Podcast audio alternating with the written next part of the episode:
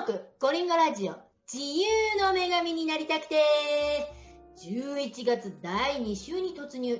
第184回目を迎えるニューヨークコリンゴラジオ、えー、大統領選も無事に終ええー、無事に終わったかは定かではありませんが、えー、すみません。えー、こちらのインタビュー、大統領選前に収録されたので、正直どうなっているかわかりませんが、えー、未来あるアメリカのリーダーが誕生していることを願います。さて、今週のインタビューは、先週に引き続き、ニューヨーク、正確にはニュージャージー在住のジャズピアニスト、ドド・トールさんの後編インタビューをお届けいたします。もちろん今日の BGM も徹さんが作曲された曲 S SOMI を使用させていただいております。えー、先週は徹さんのジャズピアニストになるまでの経歴とピアノ披露もしていただきました。えー、まだ聞いてない方はぜひ合わせてお聴きください。では、後編インタビューはコロナイヤーとなった2020年、街はロックダウンされ、多くの死者や失業者が溢れ、絶望に近い状況に追い込まれました。えー、そんなコロナ禍で活動の場を奪われたミュージシャンやパフォーマーたちはどのようにこのニューヨークでサバイブしているのかそんなお話を伺いましたそれではどうぞ順風満帆に来てた感じじゃないですか、ミュージシャンとしては。結局、そうですね。えー、でも、ね、演奏でお金稼いでて、あれ、なんかジャズそんなに知らないんだけれども、お金稼いじゃっていいのかなって、実際本当にアメリカに来て、あの、勉強して、で、アーティストビザも無事取れて、えー、プロのミュージシャンになりましたもんね、じゃあね、実際に。そうですね。えー、順風満帆に来てた、徹さんですけれども人生そんな甘くないですよね甘くないですね。甘くないですよね。ダダーン来ましたね。2019年コロナ到来。もうあのこれ皆さんに聞くのは心苦しい質問でございますけれども、はい、あのコロナパンデミックになってもう街もねシャットダウンされてパフォーマーの方とかアーティストの方とかミュージシャン皆さんやっぱり職をダーン失うわけですよね。そうですよね。もう音楽産業自体が消えちゃったみたいですもんね。うわでも今でもサバイブしてるってもうすごい大変じゃなかったですか？仕事一切なくなっいっぺんになくなっちゃったっていうことですよね。そうですね。僕演奏する場所がないんですもんね。そうですよね。大変だわ。もうほら音演奏するところもない。お仕事もなくなってきたどうしますよ？どうします？まあここまでサバイブしてきてると思うんですけどどうやって活動をアーティストたちはしてきてるのかしら？みんなそれぞれ模索してるとは思うんですけどね、うん、あのやっぱりインターネットを使って配信をするっていうのは、まあ、一つの手かなって、まあ、自分は思ったんですね。うん。そういうことであれなんですかね、もしかして。その、スイッチでのストリーミングを始めようと思ったのは、やっぱりコロナの影響で。もちろんです。僕、それまで、この2020年の、はい、このパンデミックが始まるまで、もう YouTube とか全く興味なかったんですよ。ああ、そ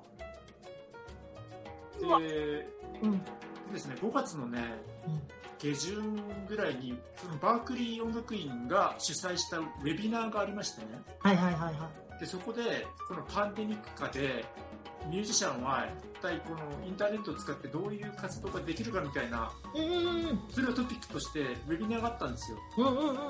で、それを僕見たんですね。はいはいはい。で、そこで Twitch っていうプラットフォームが紹介されてて、あ、僕はこれ、これかなと思って。これだ あそうなんだ。じゃあこれで配信していこうみたいな。ただでもほらあのいろいろこう始めなんかとりあえずやって始まっていろいろ改善してるみたいですけど、ね、徹さんもともと、そのツイッチで自分のピアノを配信しようっていう形で配信していったんですよね。最初は自分が練習してる風景を配信しようと思ったんです。うん、っていうのは、Twitch であのそういう人が多かったんですよ。なんかね、ギターを持って練習してるだけみたいな人がね、結構いるんですよ。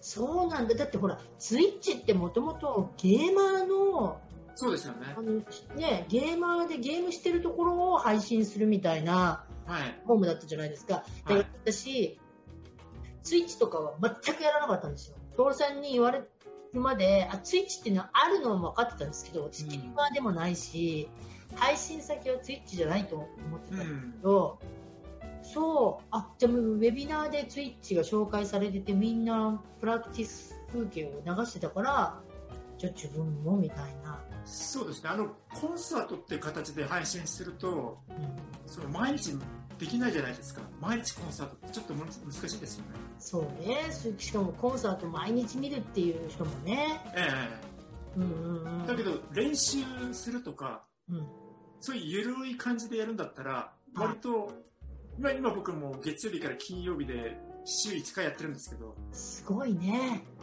すごいですよ。すごい、週5日って、うってなりますもん。週1日でもうってなるのに。で、まあ、そういうルースな感じで続けられるっていうのがまず一つと、であとその Twitch は、うん、あのご存知かと思うんですけど、そのアフィリエイトしやすいんですよ。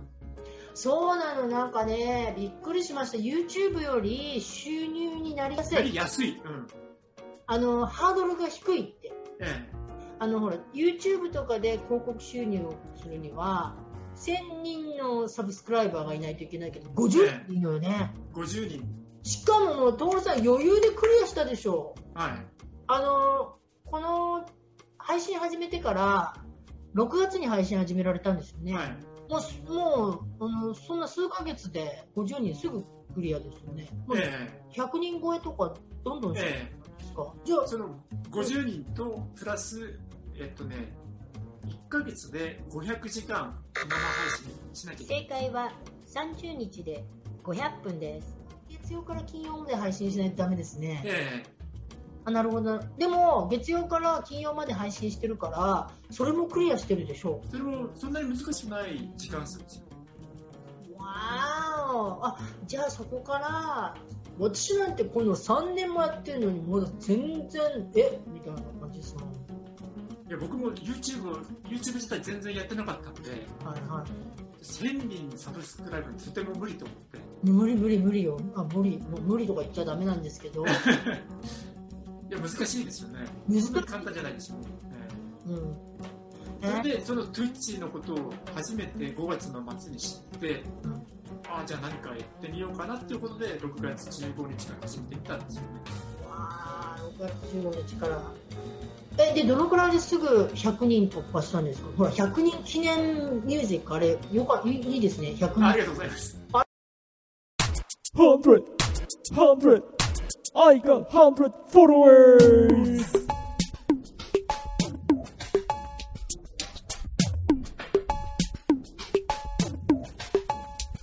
I started Twitch on June 15, not knowing what will take me to. Hindsight is 2020, now I got 100 followers, yeah. 100! 100! I got 100 followers!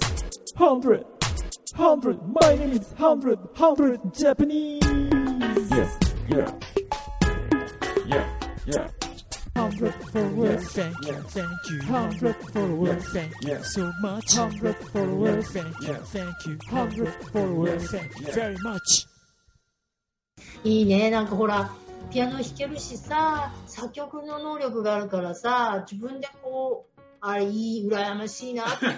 あ あれは結構楽しんでやってますけど。あれ、あれよかあれ好きですよ。100人超えの歌。あれ、あれよかった。どのくらいで？100人 ?100 人超えはね、10月入ってからですかね。うん。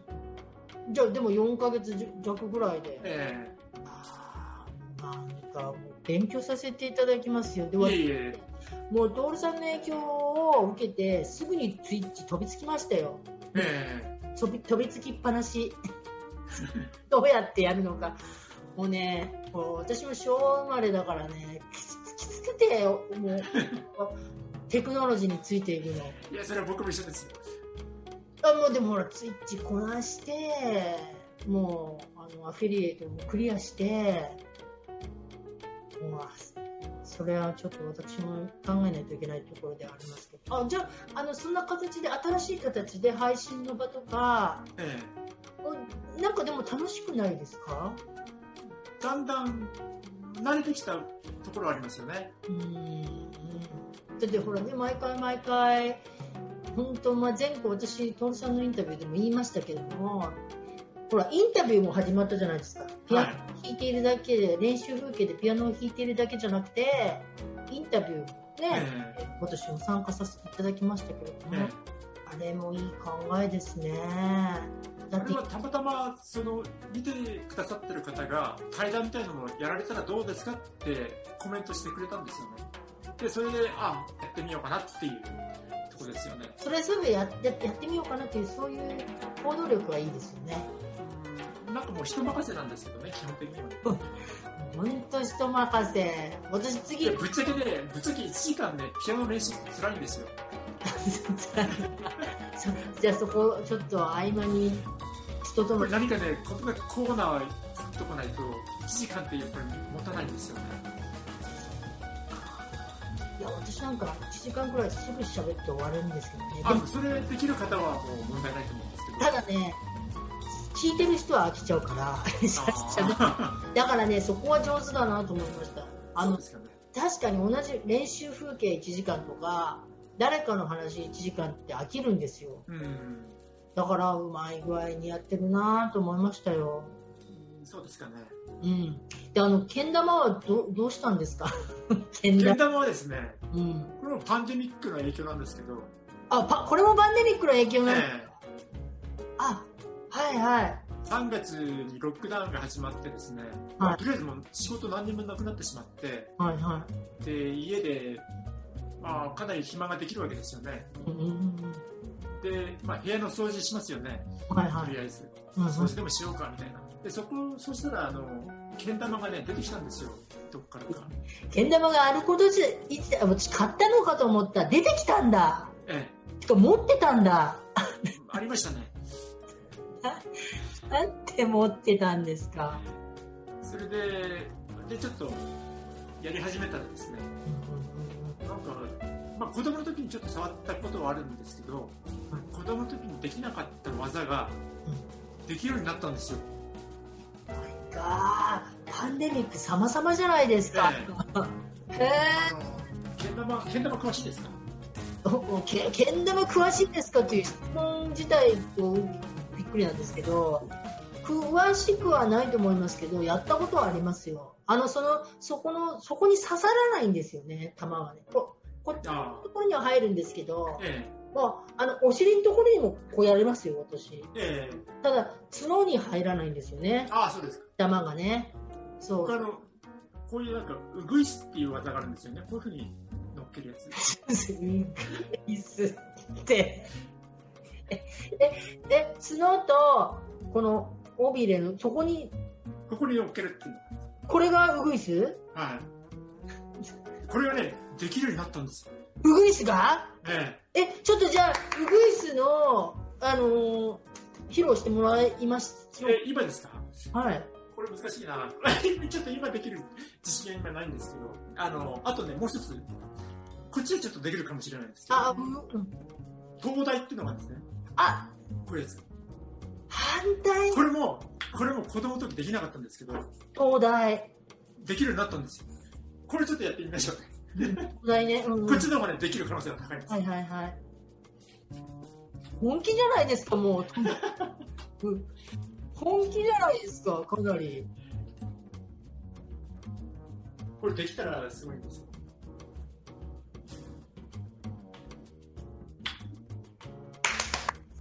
ンデミックパワーだ。ええ。これ子供の時できなかったんですけど、ご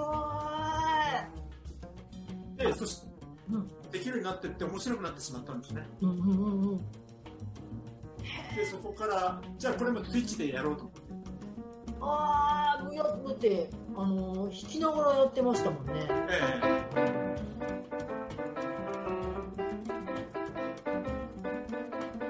あれなんかもうかなり慣れてるなと。弾きながらけん玉でしょ、まあ、あれ自体も Twitch でもう4ヶ月生配信やってますんでもう4ヶ月分の。だからけん玉も練習になってるんだ。はい。でめきめき腕を上げていってるんだ。必ずしもめきめきではないんですけど。ほらなんか私結構対抗心投資があるタイプだから なんかアマゾンでけん玉とか買おうかなと思いましたよね。でウグイスで対抗したいくらい。ちょっとねウグイスはねちょっと難しいですね、難しいんだ難しいと言われたら余計にやりたいタイプだから。やられたあじゃじゃそれで配信していいですね。なんかこう練習しながら自分もピアノも上手くなってけん玉も上手くなってなんかポジティブじゃないですかめちゃくちゃ めっちゃポジティブじゃないですか。えじゃあでもこれからだとどんどんどんどん配信していって、まあ、みんなからの声があれば要望があればどんどんどんどん変化していくような。であの収入にもなってき始めてます？いやまだそこはまだ全然ですね。まだあまだ、えー、でもまだ1年未満ですもん。これやっぱり多くの人に見てもらえれば収入が増えるっていうルールなので、そういう意味ではもっともっと頑張らないといけないと思うんですよね。3年ですよ。3年こう愚痴り大会になってきちゃったら、ね、これ今日はあの徹さんにスポットを当てているから自分の愚痴り大会になってしまったらまずいと思うのでいやじゃあパンデミックがあってもこうやって乗り越えている徹さん、えっと、乗り越えてはないと思うんですけどね。乗り越えていると思います私は。そうですね。プラスにねこういうほら今そんなにねいい時期じゃない時代じゃないですか、えー、でもこうやって思ってたのはまあ2022年になった時に、うん、自分は2020年の時になんてこんなバカなことやってたんだろう。お前バカだなって言いたいんです。2022年の自分。2年後の自分。2022年になった時にその振り返って、うん、2020年の自分のその Twitch の映像を見てですねお前なんてバカなことやってんだなんてお前ラップトップの前でけん玉なんかやってたんだろうっていう。いやわかんないです。よ人生何があるかわからないからこの Twitch ドーンってきてもうなんかインフルエンサーとかになってすごいことになってるかもしれない。ですあの時けん玉やっといてよかったっていう日が来る可能性の方が大ですねこっちの方が。そういうふうに言ってくださる人はもうひろみさんしかいません。いやいやだって本当にもう自分のオリジナルのドドけん玉とか作っちゃったりしてそもうそういうことになってると思います。でなんかあのもうあのけん玉大会とかドド杯とかえ 私参加しますよ。そしたら。その時その時よろしくお願いします。そしたらもうウグイスバンと決めて1位になってそういうもう全国大会とかを開いてる可能性とかあると思うんですよ。なるほど。2年後とかね、3年後。すごい、なんかそう、えー、ちょちょうどよかったですよ。実はですね、あの、このインタビューの質問の中で、将来の夢、野望とかを聞くコーナーがある。野望か。そう、まあ、ほら、2年後、あの、けん玉ドド杯とかも含めて、あります？あの、ほら、将来の夢やもう近い将来でもいいし遠い将来でもいいんですけど。いや今の彼の夢はサバイバルですよね、サバイバルってだってもう十分サバイバルしてきてるじゃないですか。いやまたこれ新たなチャレンジですよね。このパンデミックは本当に予想もしてなかったので。あ誰も予想してない。え。ー、とねアメリカに住んでてちょっとこの先どうなのかなってとこまで思いますよね。今もう感染者数がまたすごいことになってますよね。また増えてきてるからね。うん。調子じゃいつになったら音楽ベニューを開くんだろうみたいな。シアターを開くんだろうみたいなでもその中でコンサート開くあでもやっぱりコンサートって言っても結局オンラインのコンサートだから、えー、実際に会場でオーディエンスがいて、メディアがいてっていう、なんかあの時代が懐かしいですよね、こう。そうですよね。人前で弾いたり、人前でプレイするっていうことがもうできないじゃないですか。そういう日が来るのかなって思っちゃいますよね、また。アメリカにいるとそう思いますよね。思なんかその日、また本当に実際人前でプレイをするっていうことができるのかなっていう不安はありますよね。ただ日本の友人はライブ活動してますもんね。え、あの、生ってっていうかあの、えー、オーディエンスいて？ええー。わおだって、一番、あの、音楽コンサートなんてダメダメじゃないですか。えー、あの、3密じゃないけど、えー、密密室で、ね、ソーシャルディスタンスなしでって、あ、日本はできてるんだ。できてますね。いや、えー、じゃあ、父さんの将来の夢、サバイバルなんだ。サバイバルですね。え、ここれは、日本に帰ろうかななんて思ったりしたりもします？ちょっとね、気合よぎる時はありますよね。その僕の友人、そのニューヨークにいる友人、日本から来てるミュージシャン、やっぱり帰る人多いんですよね。そうよね。だって日本だったら活動の場がもっともうちょっとあるわけじゃないですか。えー、あやっぱり帰ってる人多いいいんですか、え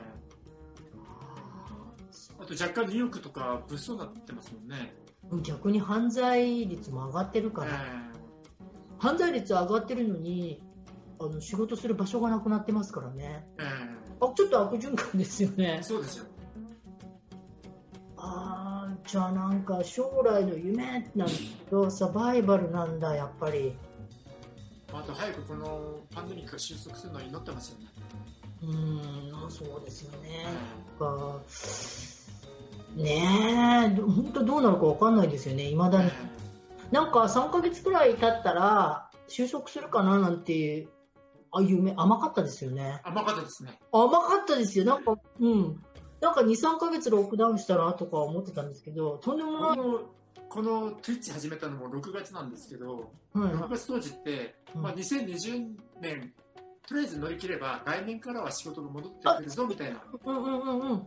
そういうことで始めたところもあったんですよね。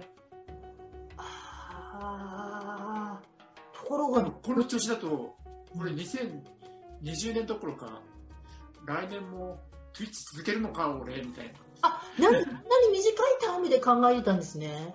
割と2020年だけかなって思ってたんですよ。あの、パンデミック中だけかなみたいな。えー、あ、そっかそっか、ピアノの練習を披露する場所として始まったんですもんね。えーいや、これ、そしたら2000、いや、このままいったら2021年、いや、もしかしたら 2, 2年後の、あの時、けん玉やってたよなっていう時までまだやってる。ま、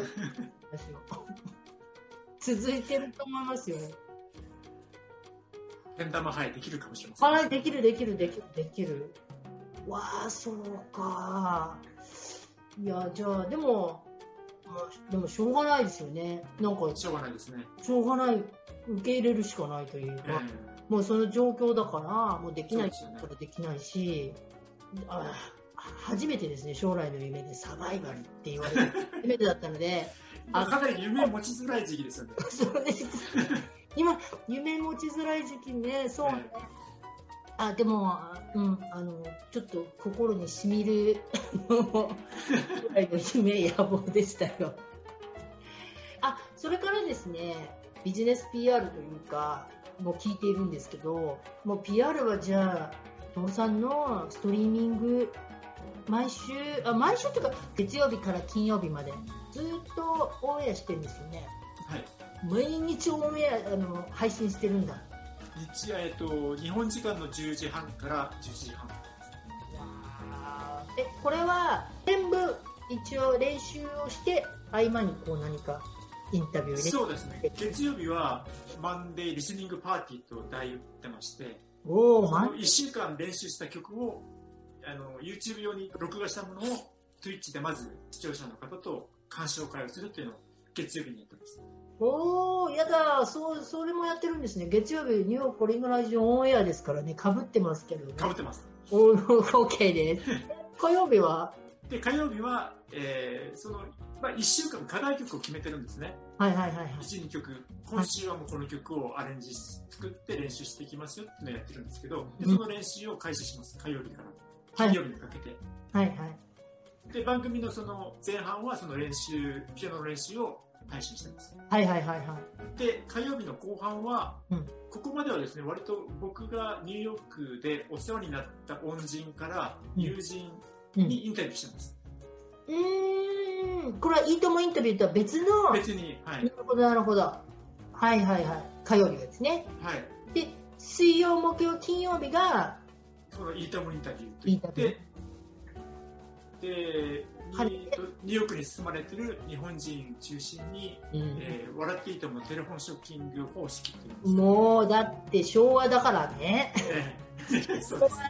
うんガンと出していかないとね。もう。その紹介された方がまた次の友達を紹介してくださるやり方で次々と私がインタビューしていくというようなことをやってます。羨ましいその企画本当らうんうんうん。でそれであのまあ、1週間という形ですね、はい、月曜日から金曜日まで。はい、ああ、もうニューヨークコリンゴラジオ引退しようかな、もう。何言ってるんですか？これで、もう、本当に、これ最終回かもしれないですよ、みんな。何言ってるんですか？もうなんか、だってもう、徹さんの後のあのゲストの予定が決まってないですもん。そうですか。待ってますよ。僕だけ電話しましょうか。電話してくださいよ。まあ、人様のね、番組パクったらいけない。まあ、でも、トムさんもタモさんパクってますからね。タモさんパクってますから、ね。パクってますからね。ええ。いや、じゃあ、あの、ぜひね、皆様、えっ、ー、と、月曜日から金曜日の日本時間は、夜の10時半から。夜の10時半から、えー、11時半まで。時半っていうことですね。ちょうどいい時間帯で、日本時間狙ってますね、なかなか。そうですね。夜寝る前にでもね、ちょっとただ11月からサマータイムが終わるので、そうですね。こちらの配信時間が朝の8時半からになります。そう、よかった。先日出させてもらって早いよ、それじゃああ、なるほど、なるほど。ニューヨーク時間が8時半で、ニューヨーク時間は8時半から。8時半で、あ、そうか、そうか。日本は10時半そのままなんですね。はいわかりました。じゃあ、ぜひ皆様、えっと、一応、ブログの方にもそちらのリンクは載せておきますので。はい、こちらです。こちらです。っていうことで。じゃあですね、最後の質問になりますけれども、はい。えー、このニューヨークコリンゴラジオを聞いてくださっているリスナーの皆様に一言何かあればいただきたいと思うんですけれども。僕のやってるイートムインタビューの大先輩が実は清美さんだったっていうことを3週間前に初めて知ったんですよ。え？どうですので、そのニューヨークにいらっしゃる方をインタビューしていくということに関してはですね、はい、大先輩であると。そう、もう先輩面しようかな、今更だけど、いやいやいやいやいやいや。でも私、あのポールさんの活躍を見ていたら、改善しなくてはいけないなっていうのが、いえいえ。あありがとうございます、もう。僕は清美さんの背中を追っていきますから。あ、いやだ、今、引退しようかなとか言っちゃった じゃあ引退するのかもう、もうこれ最終回にしようかなとか言っちゃいましたけどね。背中も何もありゃしないですけどね。いやいや、いや、パンデミックも長引きそうですからね。サバイバルしなきゃいけないのでね。ね多分、このツイッチの番組、長引きますよ。これちょっとね、予定外なんですよね、これはね。まあでも、あま、まあ、受け入れないとね。いやいやいや。え、っていうことは、じゃあ、その一言、頑張っていかれるということですね。そうですね。いやいや、私もそんなこと言ったら精進していかないといけないのでね。ではですね、ここで最後なんですけれども。はい。ということじゃあ、一曲。おじゃあ最後に、あの番組を最後にもう一曲、えー、トルさんに披露していただこうっていうことで、よろしくお願いします。はい。これはですね、この Twitch の番組内で、うん、その課題曲としてアレンジして練習しました。うん、石川さゆりさんが歌って大ヒットした津軽海峡冬景色を。うわちょそえ津軽海峡冬景色って言ったらもうド演歌直球じゃないですか。それをやります。えそれジャズ風にアレンジしてやるんですか？はい。えわあ津軽海峡冬景色とジャズのうわ楽しみです。じゃあよろしくお願いします、はい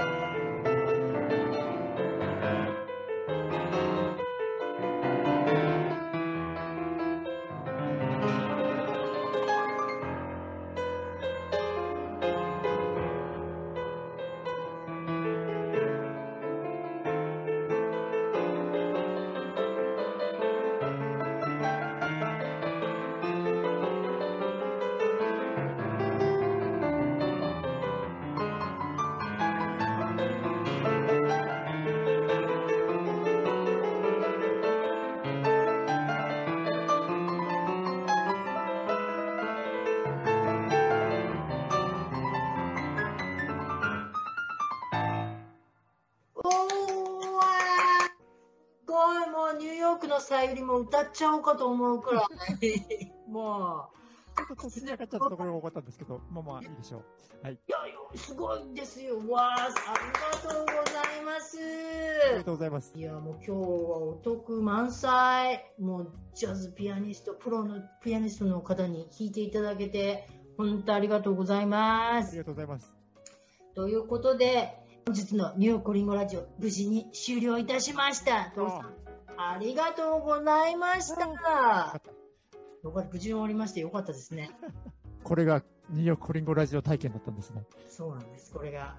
意外に緩いんですけどね。こんなんですよ。いや、光栄です。コリンゴラジオに出るって本当にもう嬉しいです。ああ、もう、もう本当はね、みんゲストの皆さんそう思ってもらっていただけるの本当ありがたいんですけど、もうちょっとね、どんどん上げていかないといけないんですけどね。行きましょう。上げていきます。あの、はい、年後ぐらいに、俺、コリンゴラジオ出たぜぐらいな、ええ、になってるくらいにしないといけないんですけどね、あれ出たっけなって忘れちゃう人とか いるんでね、あれなんだ、なんなんか出た覚えがあるみたいな。もう、もうちょっとあと2年くらい待ってくださいね。そしたらドーンと来てるはず。もう3年経っちゃいましたけど。いやいや。そして、もう、けん玉大会にも私出れるように、あの、もう、ドド杯のこの、トロフィーとか持って帰れるように頑張ります。ええ。ウグイスですね。ウグイスでパッと決めて、あのー、ニコって笑って、100点満点みたいな形で優勝狙い今日、あの、このコリンゴラジオのインタビューで、ハイライトあの、東大を決められたところが。いや、決まったね、あれね。ええ、あれね、あれあの、落とすかなってちょっと思ったんですよ。一発でましたね。自信つきましたね。自信ついた。もう、あれ、あれすごかったですよ。あ、やるなと。ありがとうございます。僕さすがこの4ヶ月の練習の回ありだな、みたいな。えー、わあ。いや、ちょっとけん玉マジで考えてみます。ということで、えー、一応、来週も続く予定です。私の番組も一応続く予定です。えー、来週のゲストはまだ未定でございます。わー。わーおですけれども、ということで、今週のゲストは、ジャズピアニストのロド・トールさんにお越しいただきました。トールさん、ありがとうございました。ありがとうございます。それでは、来週のニューヨークコリングラジオも、ぜひぜひお楽しみにしててください。それでは、See you next week! バイ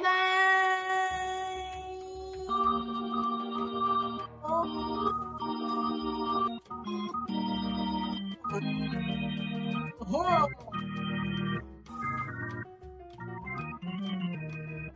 あいやもうあのぜひぜひニューヨークリムラジオのバックミクラウンドミュージックよろしくお願いいたします。はい、頑張ります。ありがとうございました、トールさん、本当に。ありがとうございました。